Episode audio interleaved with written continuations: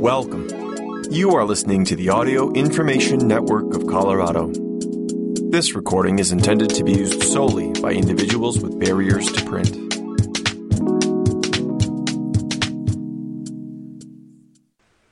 Hello and welcome to the Black Experience Hour.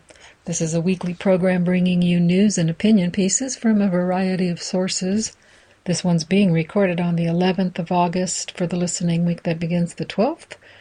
Your reader's name is Susan Shirey. Beginning with a print article from the Wall Street Journal, August 7th edition.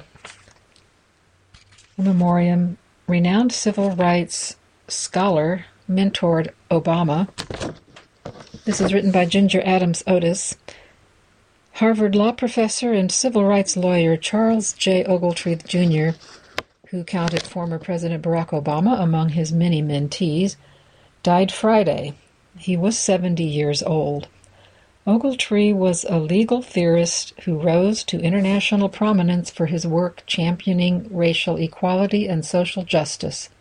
His clients ranged from Anita Hill, as she testified before the Senate as a witness in confirmation hearings for then Supreme Court nominee Clarence Thomas, to performer Tupac Shakur, whom he represented as both a criminal and civil defense lawyer.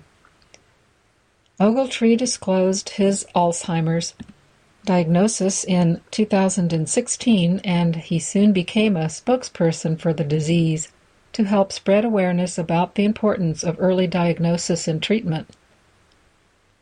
The most important thing is not to be afraid to talk about it because talking about it will encourage other people to open up, he said in a 2017 interview with Alzheimer's Association, a Chicago based nonprofit dedicated to helping those with the disease. At Harvard, Ogletree served as a professor and mentor to generations of law students, including Obama, who sometimes stayed with his family at Ogletree's home on Martha's Vineyard during his presidency. Michelle and I are heartbroken to hear about the passing of our friend Charles Ogletree. He was an advocate for social justice, an incredible professor, and a mentor to many, including us, the former president said on social media Saturday. Ogletree, born in California, attended Stanford University before moving to Harvard Law School, where he graduated in 1978. Ogletree became a lecturer at Harvard Law in 1984 after previously serving as deputy director of the District of Columbia Public Defender Service, according to an obituary published by Harvard on Saturday. He was named a professor of law in 1993. In 2005, Ogletree launched the Charles Hamilton Houston Institute for Race and Justice at Harvard Law named in tribute to the civil rights lawyer who created the litigation campaign that eventually resulted in the landmark decision of Brown v. Board of Education. Ogletree also founded the Criminal Justice Institute, where law students are trained to represent needy defendants in Boston. He retired from the law school in 2020. In 2022, Ogletree's family donated his legal papers to Harvard Law School. Ogletree also dedicated himself to seeking justice for the survivors and descendants of the 1921 Tulsa Race Massacre, during which as many as 300 people were killed and hundreds of homes and businesses were destroyed. In 2003, Ogletree assembled a team to represent the riot survivors and argued for repatriation, pardon me, reparations for those whose livelihoods had been destroyed. Ogletree also wrote several books on race and justice. Next article comes from the New York Times, August 3rd edition, written by Carl Zimmer. Enslaved African Americans in Maryland linked to 42,000 living relatives. The analysis marks the first time historical DNA has been used to trace the descendants and distant cousins of enslaved people, said researchers. A construction team working on a highway expansion in Maryland in 1979 discovered human remains on the grounds of an 18th century ironworks. Eventually, archaeologists uncovered 35 graves in a cemetery where enslaved people had been buried. In the first effort of its kind, researchers now have linked DNA from 27 African Americans buried in the cemetery to nearly 42,000 living relatives. Almost 3,000 of them are so closely related that some people might be direct descendants. Henry Louis Gates Jr., an historian at Harvard University and an author of the study, published on Thursday in the journal Science, said that the project marked the first time that historical DNA had been used to connect enslaved African Americans to living people. Dr. Gates said, The history of black people was intended to be a dark, unlit cave. You're bringing light into this cave. In an accompanying commentary, Fatima Jackson, an anthropologist at Howard University, wrote that the research was also significant because the local community in Maryland worked alongside geneticists and archaeologists.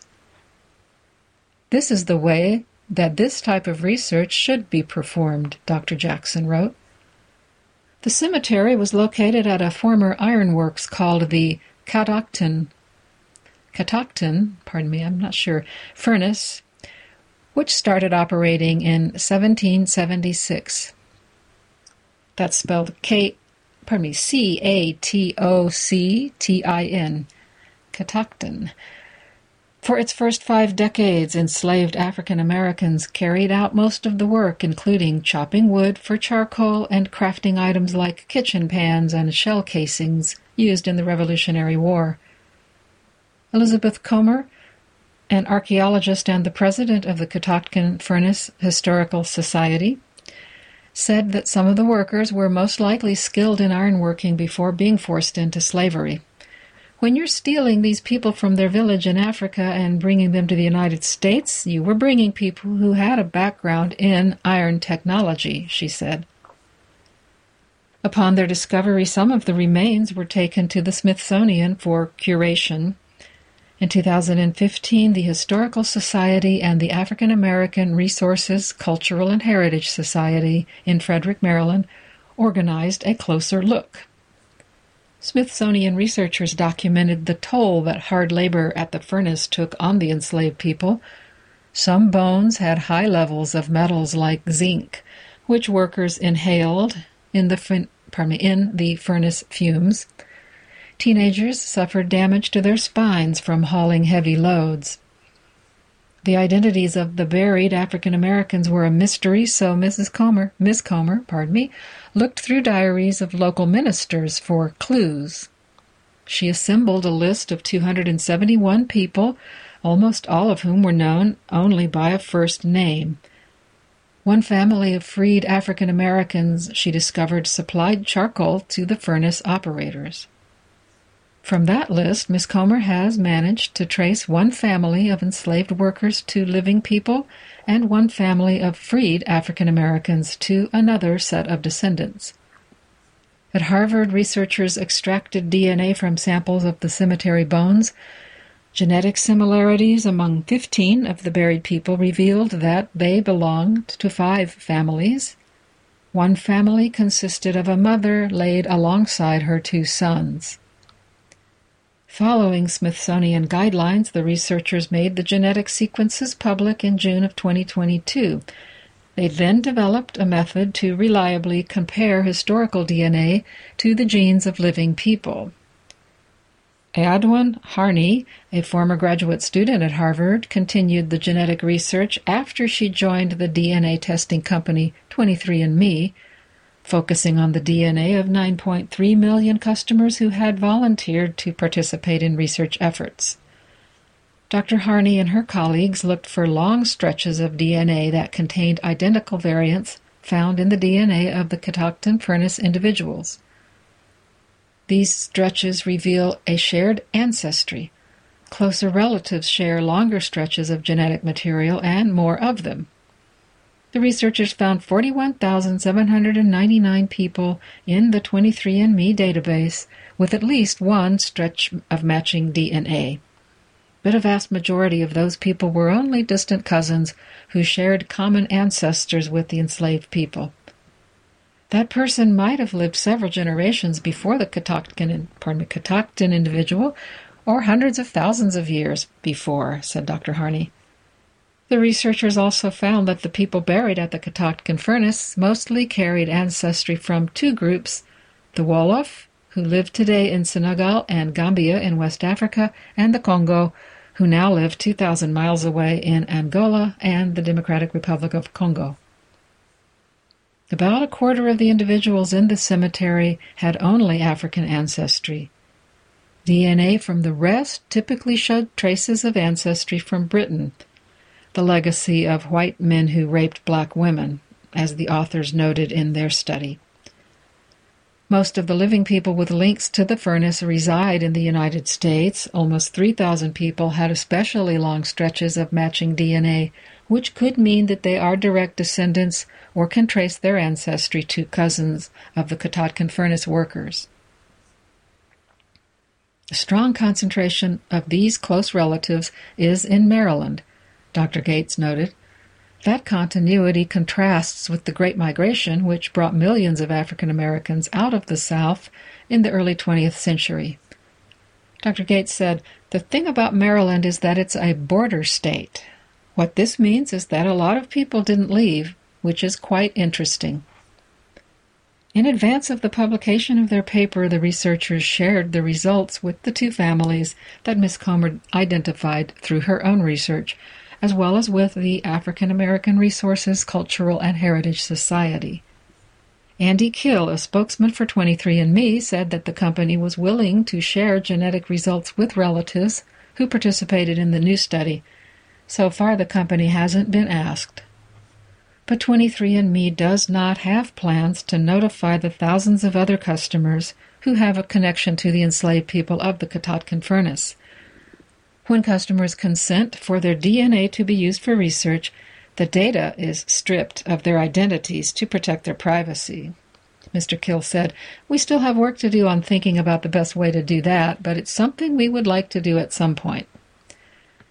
Jada Benn Torres, a genetic anthropologist at Vanderbilt University who was not involved in the research, said rushing out the results would be a mistake. To take this process slowly gives us time to think about what the different repercussions might be, she said, in terms of opening these boxes and looking in and finding answers that we didn't even know we had questions about. The Catoctin Furnace is only one of many African American burial grounds scattered across the country. Alondra Nelson, a social scientist at the Institute for Advanced Study in Princeton, New Jersey, said that similar studies could be carried out with the remains found in them, so long as scientists partner with the people caring for the cemeteries. If these kinds of projects go forward, it is going to require researchers to have a real engagement with these well established communities, said Dr. Nelson. With a similar theme, we turn to this one from The Conversation, which was posted August 6th. How Black Americans Combated Racism from Beyond the Grave. This is written by David B. Parker, professor of history at Kennesaw State University. The Atlanta Journal Constitution recently published a story about a black cemetery in Buckhead, a prosperous Atlanta community. The cemetery broke ground almost two centuries ago in 1826 as the graveyard of Piney Grove Baptist Church. The church has been gone for decades. The cemetery now sits on the property of a townhouse development. It is overgrown, with most of its 300 plus graves unmarked. The article describes how some of the buried's descendants and family members are trying to get the property owner to clean up and take care of the cemetery. Audrey Collins is one of those descendants. Her grandmother, Lenora Powell Thomas, is buried there, and a photograph of her grandmother's headstone accompanied the article. The headstone is not one of those polished markers that you are probably used to seeing. It is small, perhaps 18 inches tall. It has a rough, poured concrete base with a plaster inset, which includes the name of the funeral home, the name of Collins's grandmother, and the date of her death. Her name reads Mrs. Lenora Thomas. Those first three letters, Mrs., might be the most important part on the headstone. The courtesy titles Mr., Mrs., and Miss rarely appear on headstones. Usually it is just the first and last name. But here they serve an important function, reminding viewers of how black Americans came up with creative ways to retain their dignity and weather the dehumanizing effects of racism. Unworthy of honorifics. In September 1951, the Savannah Tribune, a black newspaper, complained about a couple of items that had recently appeared in the white press. One was a report of a white woman who was convicted of, quote, operating and maintaining a lewd house.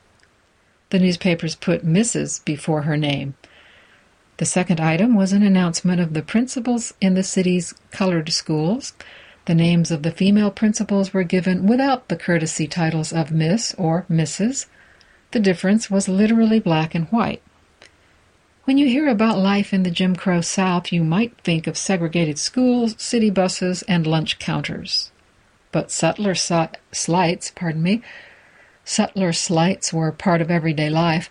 White Southerners refused to refer to African Americans with the courtesy titles Mr., Mrs., or Miss, depriving them of that dignity. In the late 1970s, Benjamin Mays, president of Atlanta's Morehouse College, recounted how Mr., Mrs., and Miss were signs of social equality. They didn't call you that, he said. This denial of black dignity was pervasive.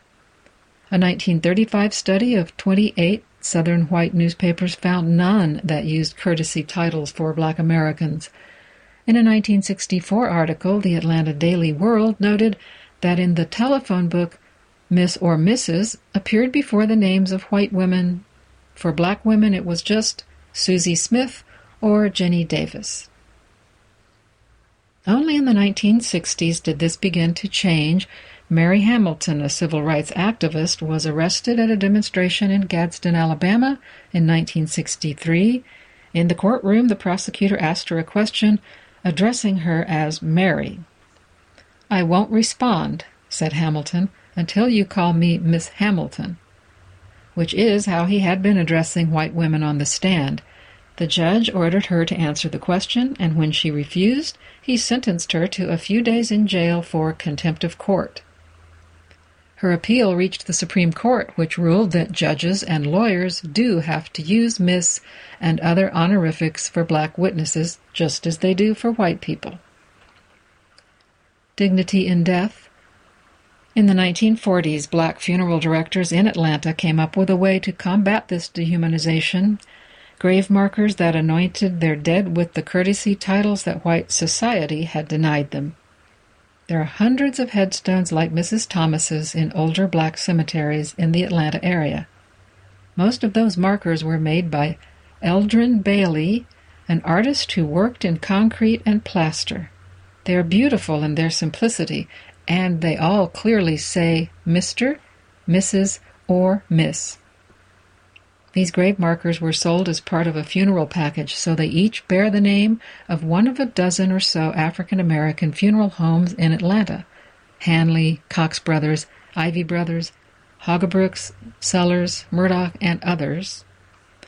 One historian noted that black funeral directors not only regularly participated in the fight for racial equality, but also made significant contributions to the cause.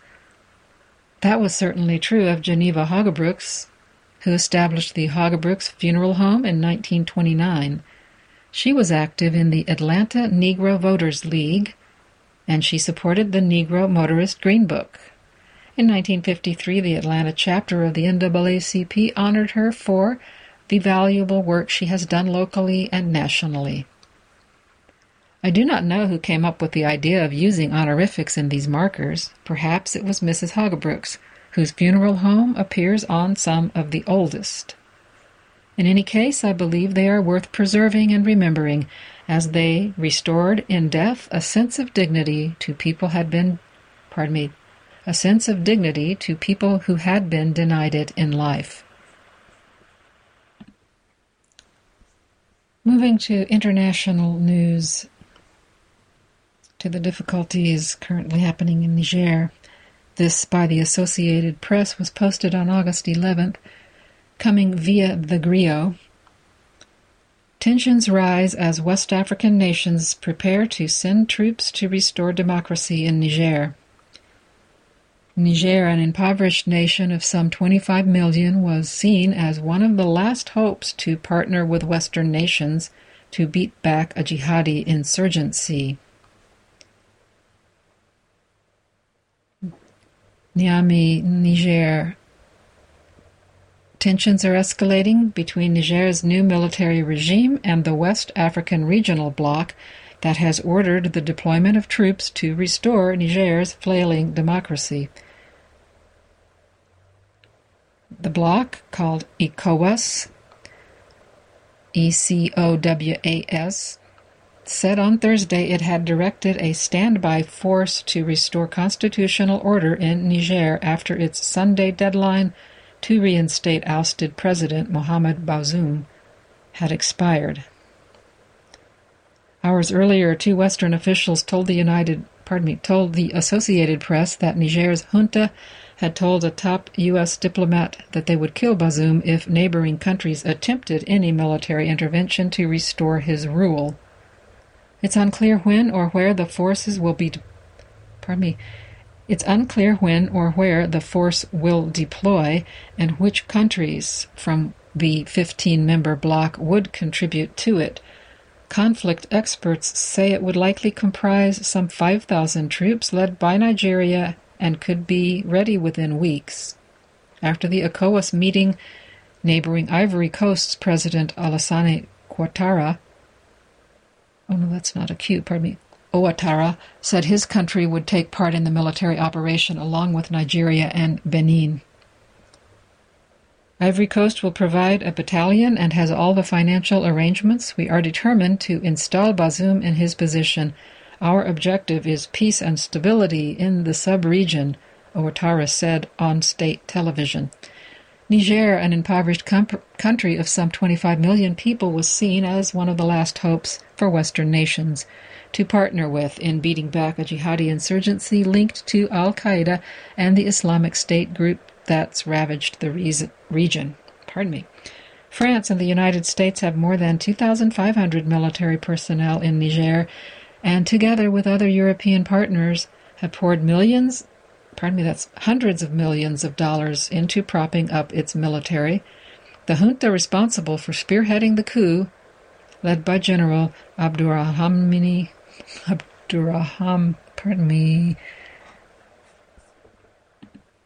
led by General Abdourahmane Tchiani, has exploited anti-French settlement. Pardon me, Boy, I should start over. The junta responsible for spearheading the coup led by General Abdourahmane Tchiani has exploited anti-French sentiment among the population to shore up support. Nigerians in the capital, Niamey, on Friday said ECOWAS wasn't in touch with the reality on the ground and it shouldn't intervene. It is our business, not theirs. They don't even know the reason why the coup happened in Niger, said Achirau Haruna al-Basi, a resident. Forgive my mispronunciations. Bazoum was not abiding by the will of the people, he said. Hundreds of people marched toward the French military base in Niamey on Friday, waving Russian flags and screaming down with France.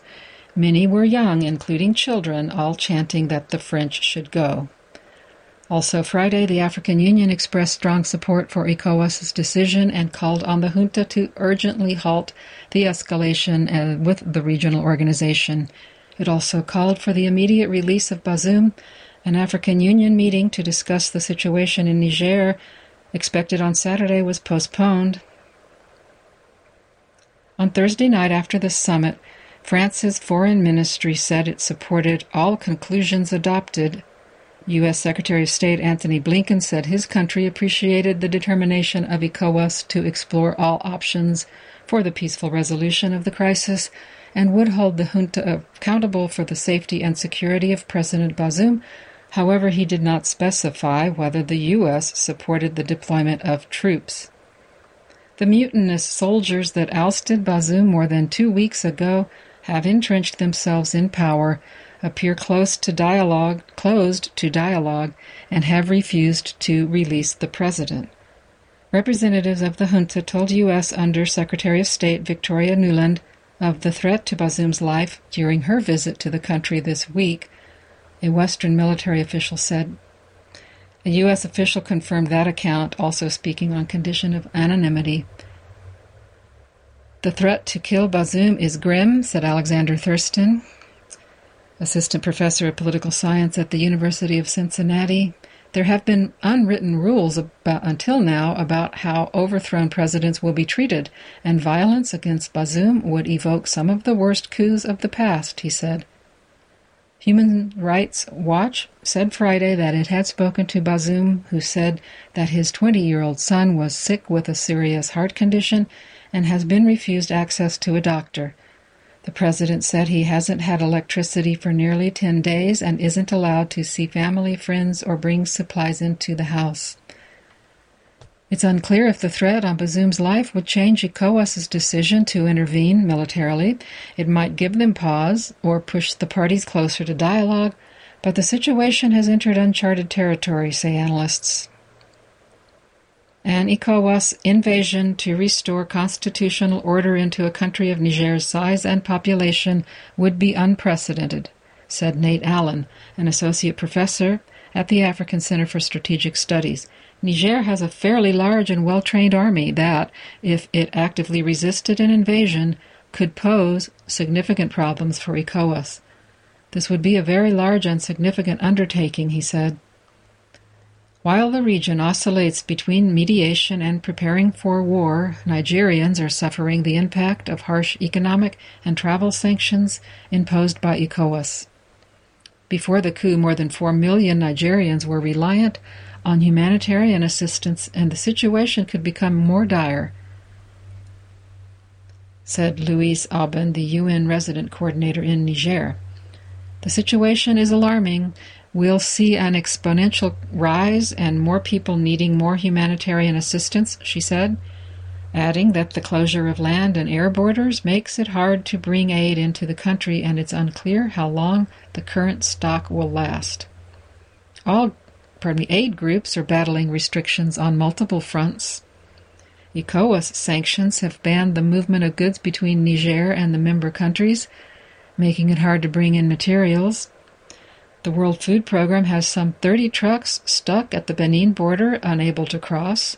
Humanitarians are also trying to navigate restrictions within the country as the junta has closed the airspace, making it hard to get clearance to fly the humanitarian planes that transport goods and personnel to hard hit areas. Flights are being cleared on a case by case basis, and there's irregular access to fuel. The UN has asked ECOWAS to make exceptions to the sanctions and is speaking to Niger's foreign ministry about doing the same within the country. Next, some opinion pieces about the recent brawl that was um, posted on many social media sites that happened in Alabama. And here we have from theroot.com how a Good Times Alabama Brawl remix captured something special. There have been many Montgomery Brawl memes, but the Good Times meme got black people everywhere sharing. This is by Jessica Washington. It's in reference to a meme on social media using a theme from a old TV show.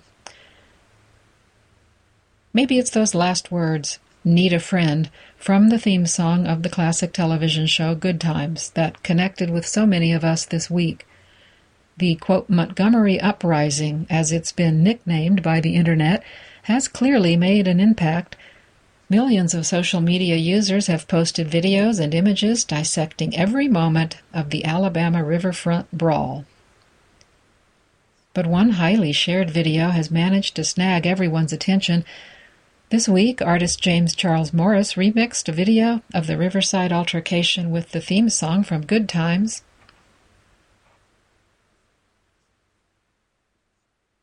Then there was this poetic tweet My soul is rested, my heart is full. I have a Denzel glory tear rolling down my cheek. And that tweet came from Ohio State University history professor Hasan Kwame Jeffries. We caught up with Jeffries, who said it struck a nerve for a reason. For a reason, pardon me. It encapsulates everything that drew the black community to this moment, explains Jeffries. The video starts off with the black riverboat worker highlighting the brother doing his job as the star of the production. Jeffries says the caption truly highlights the dark absurdity of that situation. All he is doing is his job, says Jeffries, but that didn't prevent him from being the victim of a potential lynch mob. The fact that instead of watching another George Floyd video, we saw black people fighting back in mutual defense resonated with people, said Jeffries. The video also highlights other characters from the brawl, including UNC with the chair, the aunties, the bras, and even Michael Evans Phelps. One of the funniest things about the video is the naming of the young brother who dives into the Alabama River, says Jeffries. The fact that he sees his co-worker being assaulted and it pisses him off so much that he has to get there. It's a rejection of this deeply rooted racist stereotype, black people not having unity and also not being able to swim. What we're witnessing in this video is of the incident is a show of black solidarity and resistance, says Jeffries. It was the willingness of these folks to pick up arms in self defense, and it's one we don't hear about because of the media's bias to nonviolence, he said. And we have this symbolically with the chair. The choice of the Good Times theme song can't be ignored either, said Jeffries. There's a soulful connection to Good Times. I grew up on Good Times, and the theme song is arguably one of the top theme songs in television history and one of the top theme songs in black history. One more on that brawl. Why old timey, no guns, Montgomery brawl fascinated us. This was written by Wayne Washington, still coming from the root, published on the 9th. Writer explains that white and black brawlers got that butt tapped, but they lived to see another day. I'm not going to lie, the Montgomery melee hit me a certain kind of way. Seeing a solitary black man defending himself against one and then a small horde of white men made me angry. He had simply been trying to do his job in an environment when others clearly didn't want him to do that or would not allow him to do that. Then there was pride, pride in seeing him hold his own for a bit, pride in seeing other black people coming to this black man's defense, pride in Scuba Gooding Jr., the young black man swimming to shore to lend what assistance he could. Couldn't we do with more solidarity? Couldn't we say more often, reach out, I'll be there?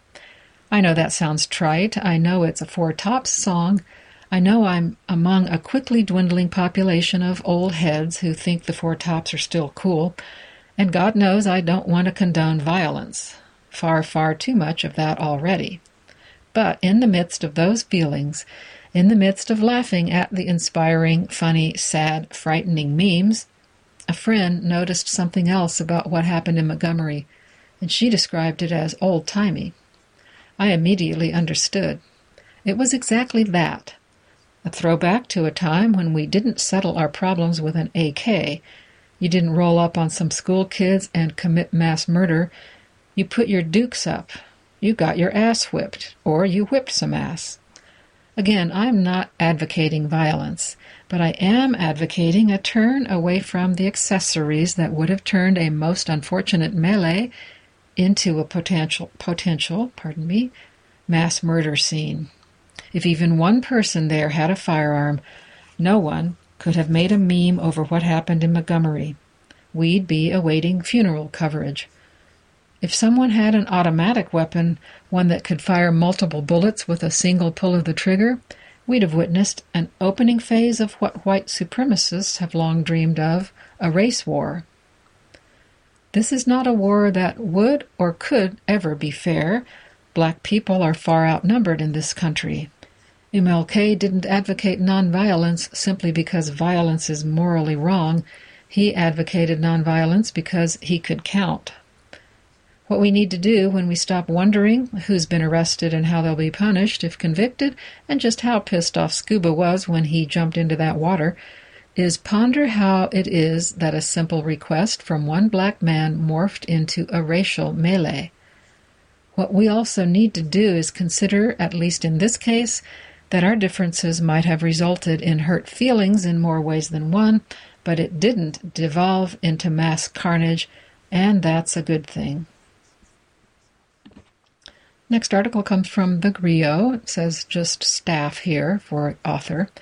It was published August 11th, and we're tapping back into news from Florida's new curriculum. Retired black professor 79, part of the group that created Florida's new curriculum. Conservative William Barclay Allen slammed Vice President Kamala Harris for, quote, following a script in the name of an ideological agenda after she denounced the new directives. A conservative retired black professor is a prominent member of the group that drafted Florida's new perplexing teaching directives which address how slavery might have given enslaved people valuable skills. William Barclay Allen, 79, has taken on the role of having the public face of the state's initiatives to reform the way educators teach black history. According to the Washington Post, the controversial guidelines, supported by Republican Florida Governor Ron DeSantis, also include discussions of how mob violence against black people included, quote, acts of violence perpetuated against and by African Americans. None of the long standing Florida Department of Education members spoke at a virtual training course for teachers hosted by its African American task force. They protested the alterations, about which they said no one consulted them. One resigned in protest, claiming he was disgusted by the revised curriculum. In an email conversation with the Post, Allen stated that the 13 member working group operated with a collaborative consensual process, and the result is a product with no single author, adding that there was no dissent. He advised instructors to teach the whole picture during the virtual training session on Monday, using an example of the nine students who integrated Little Rock's Central High School in 1957. He pointed to the fact that some of the same Arkansas National Guard troops who blocked students from entering, helped escort them inside once the force was federalized. But the Little Rock Nine's complete history also involves months of intimidation and threats and their fear of the National Guard personnel. Given the Stop Woke law that DeSantis enacted last year, which forbids classroom debate about racism that can make children uncomfortable, Florida educators say it is unclear how much they can teach about such occurrences. If we can convey no other message to our teachers, that's the message we must convey, said Allen, that the story is never just one way. The former government and political science professor has several times been selected by conservative Republicans for prominent posts, including when President Ronald Reagan appointed him to the National Council of the Humanities in 1984 and three years later to the U.S. Commission on Civil Rights. A Florida native, in the 1960s, Allen was among students who integrated Fernandina Beach High School. He later taught at public and private institutions in Washington, D.C., California, Colorado, and Michigan, and wrote or co authored over half a dozen books. He's among the cadre that includes Candace Owens, Herschel Walker, Ben Carson, and South Carolina Senator Tim Scott, a growing group of black conservatives who frequently speak out against liberal policies and support Republican politics. Allen, who came under fire in 1989 for titling a speech, Blacks? Animals? Homosexuals? What is a minority? has denounced affirmative action on numerous occasions. While serving as the Virginia Higher Education Council leader he even questioned the function of historically black colleges and universities. He slammed Vice President Kamala Harris for following a script in the name of an ideological agenda. DeSantis also backs the state education department's decision to deny a new advanced placement African American studies course, which is just one of many conflicts in which the department is currently involved. There was also controversy surrounding the AP psychology course's content on the sexual orientation and gender identity, prompting administrators to block the class before announcing later they would allow it. On Thursday night, at a town hall gathering of about 200 people, parents and community members expressed their outrage and concern over the curriculum changes and questioned how they were made. Miami Dade school, board member, pardon me, Steve Gallon III, said the shared ideology and shared agenda of Allen and the other participants made the working group Diaz assembled problematic. Gallon encouraged the audience to vote in every election and attend school board meetings to change the laws that produced the new curriculum. He continued by saying that parents must make sure their children realize slavery was one of the most horrific, brutal, divisive, destructive, evil experiences this world has ever known, asserting one cannot afford to rely solely on the education system to teach children. Gallon said, the foundation of their thinking needs to be called into question. To marginalize slavery, to misinform the facts of our history. And published on the 10th, written by Candace McDuffie from The Root. Slavery was good. DeSantis suspends Florida's only black woman state attorney. Florida politicians have called Monique Worrell's suspension a political hit job. On Tuesday, Ron Slavery was good DeSantis suspended Monique Worrell, Florida's only black female state attorney. DeSantis, who is currently vying for the 2024 Republican presidential nomination, announced Worrell's suspension stemmed from, quote, neglect of duty. DeSantis, who has used his governorship to constantly attack marginalized and disenfranchised communities, said that Worrell was too soft on criminals. He cited her failure to charge a teen accused of shooting and killing a nine year old girl and two more people in a gang related incident last year. However, Worrell explained that witnesses who testified in the case gave muddled accounts and could not identify the suspect in a photo lineup since the gunman was wearing a mask during the incident. DeSantis announced news of the suspension at a press conference where he was accompanied by two local sheriffs, though neither serve a county that intersects with Worrell's jurisdiction. During the event, one of the sheriffs held up a photoshopped sign that turned Worrell into a disrespectful meme which showed her in a burning cartoon room with the phrase, This is fine, above her head. Worrell held her own press conference and stated that she plans on fighting back. I am a duly elected state attorney for the Ninth Judicial Circuit, she commented, and nothing done by a weak dictator can change that. Worrell served the liberal areas of Orange and Osceola counties and won 67% of the vote to obtain her position. Florida Democratic Party Chairwoman Nikki Fried dubbed the suspension a political hit job However, in a press release, DeSantis claimed that Worrell's practices and policies have far too often allowed violent criminals to escape the full consequences of their criminal conduct, thereby endangering the innocent civilians of Orange and Osceola counties. Next, we have some articles in honor of hip hop celebrating or marking its birthday officially today, the 11th. This comes from the Wall Street Journal edition on Friday, August 11th. Hip hop stars have rewritten the rules of music and business. Written by Neil Shah. No music genre has celebrated the power of money quite like hip hop. In the 1980s, Run DMC turned a song about their favorite sneakers into an unprecedented seven figure endorsement deal with Adidas. 50 Cent partnered with Vitamin Water two decades later and won an equity stake, not just cash. In the mid 2000s, Jay Z became president and CEO of Def Jam Recordings, making the boardroom cooler than ever.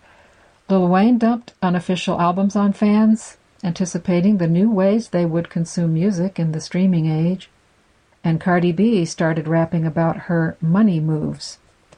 Hip hop's birthday marks a half century since the DJ named Cool. Pardon me. The sunlight is in my eyes. Pardon me. Um, Hip hop's birthday marks a half century since, since a DJ named Kool Herc played a party on August 11, 1973, in the Bronx and helped create a new sound.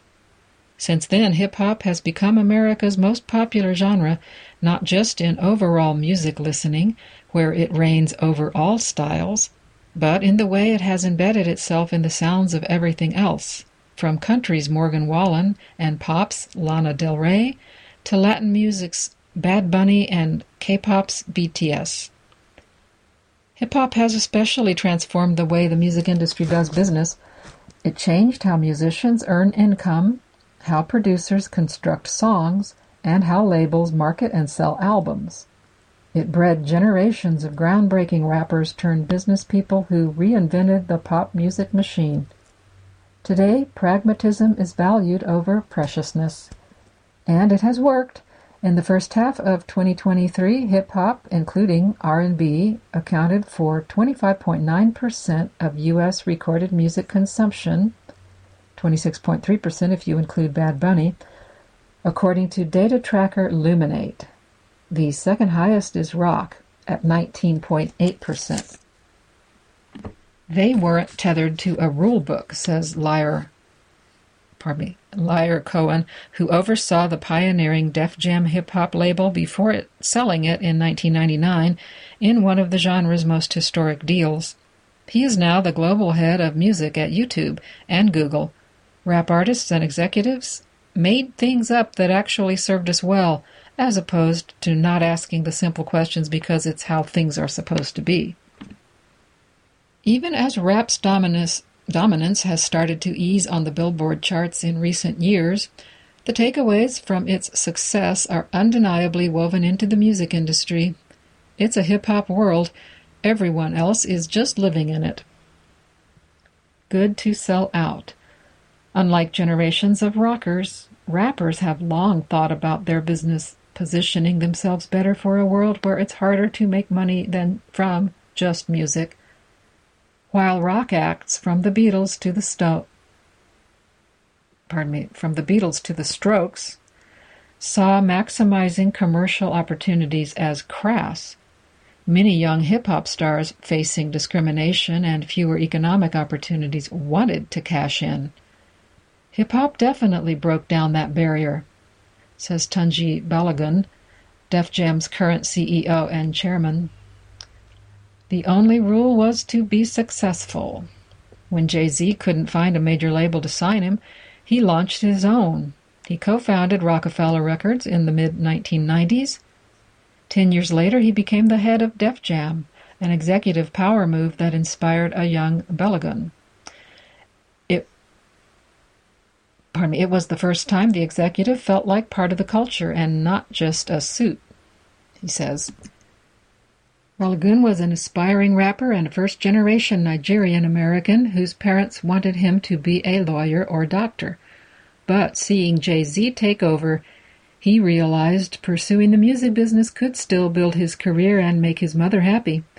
Eventually, he would work closely with a young Kendrick Lamar and sign or help sign Childish Gambino, Brockhampton, Khalid SZA, and Steve Lacy.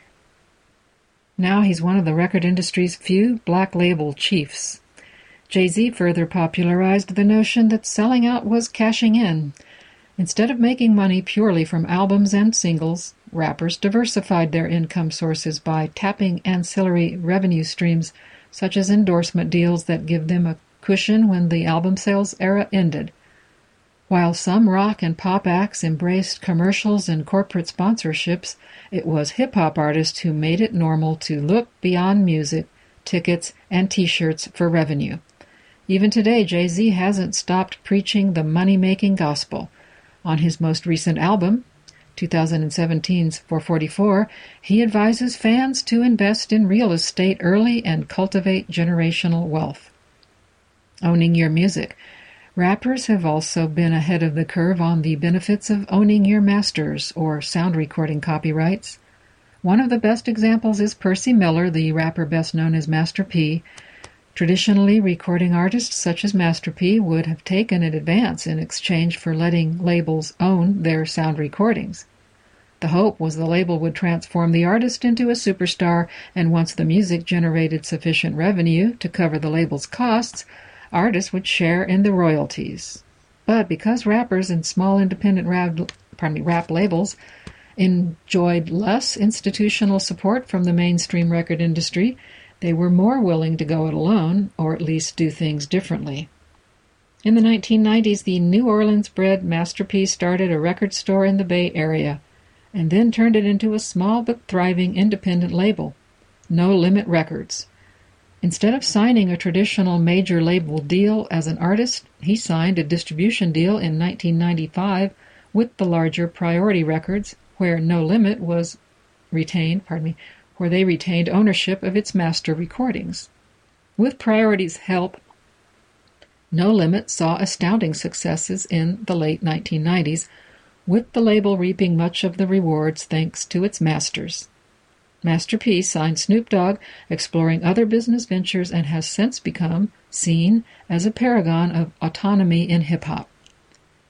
Such rappers have helped change the power dynamic between labels and artists.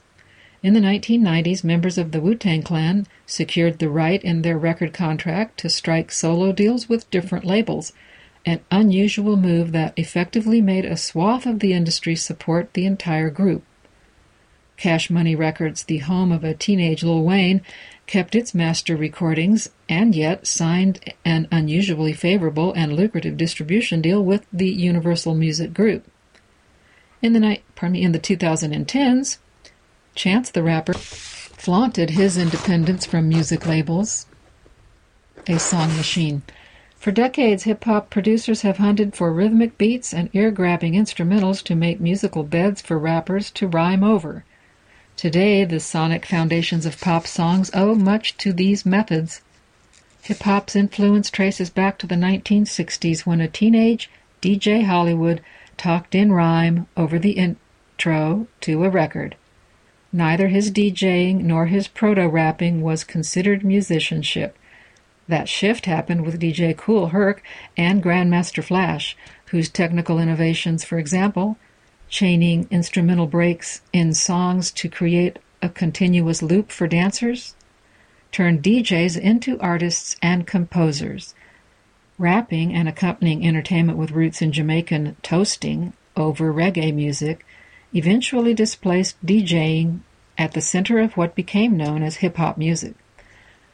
Raps became songs, and then, with Rick Rubin and Russell Simmons' Def Jam in the mid 1980s, three minute commercially friendly pop like songs, sampling, or using a piece of a pre existing record recording, pardon me, in a new song, expanded the artistic possibilities by letting artists make new tracks over old ones. These music production innovations changed the way top 40 hits were made. It's no longer the case that one party comes up with the lyrics and another finds a tune. Today's pop tracks are often built around a producer assembling a musical foundation of beats and melodies. Then, so-called top-line elements like vocal melodies are added.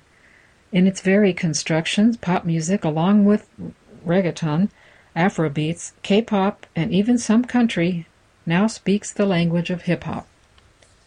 More is more. Mixtapes have been around since the days of DJs passing out cassettes, but in the 2000s, Lil Wayne turned them into something you could turbocharge your career with. Back then, mixtapes weren't sold commercially or officially, which meant they could be more casual and distributed without legal vetting. You could sample whoever you wanted without fear of legal reprisal. Lil Wayne, building on 50 Cent, used mixtapes as a savvy marketing tool to create demand. After hitting a rough patch career wise, he let loose a barrage of tapes that let him flex his skills, rap over already famous beats, and super serve his hungriest fans. Today, Lil Wayne mixtapes with Dedication 2 and DJ Drama are considered among his best work. At the time, major label executives weren't happy with Lil Wayne's firehouse of unofficial content, but he ended up reviving his career and setting an example for generations of rappers. Here's why mixtapes were needed. Many major labels, which specialized in getting songs on the radio, didn't have the infrastructure and institutional knowledge to connect rappers with fans on the street. Mixtapes filled that gap. Mixtapes were an underground railroad of communication, says Steve Stoute, founder of the record label Limited Masters, an advertising and music entrepreneur who once managed NAS and expanded the hip hop sneaker business through his deals involving Jay Z and 50 Cent. Gucci Mane, Future, and Young Boy Never Broke Again have all been, oh, pardon me, all have celebrated mixtape runs, though nowadays mixtapes are often commercially released on streaming services. It was mixtape culture that trained rappers to release music frequently and fans to devour it quickly, a cultural shift that prefigured the lightning quick metabolism of the streaming era. The power of collaboration. Kanye West, who now goes by Ye, is famous for assembling a revolving door rap camp, everyone from Nicki Minaj and Pusha T to Bon Iver. To help him make his 2010 classic My Beautiful Dark Twisted Fantasy. It's a particularly dramatic example of a central characteristic of hip hop intense collaboration. Most rappers work with producers. There's a system in hip hop for old guard veterans to help rising stars by co signing them. And the practice of sampling allows rap albums to essentially converse with prior works. Rap is radically open in ways that have helped it evolve. One reason for rappers' willingness to collaborate is that pooling resources can boost the chances for success. Despite hip hop's reputation for braggadocio, gatekeeping, and internecine beefs, there's always been a greater common enemy bringing rappers together in the studio racism and underrepresentation. The overarching macro truth was we were fighting society for our beliefs. We wanted to get all of our artists acknowledged, said Stoute. For the last decade, hip hop has been the closest thing to a blinding force in a fragmented musical world. Pardon me, that's binding force. For most of the last decade, hip hop has been the closest thing to a binding force in a fragmented musical world, a new lingua franca that helps entire gener- pardon me, entire genres speak to each other. Much of the music industry is hip hop, said Jamie Krantz, president of Verve Records, home of Billie Holiday and Jon Batiste. It's the fabric of pop music.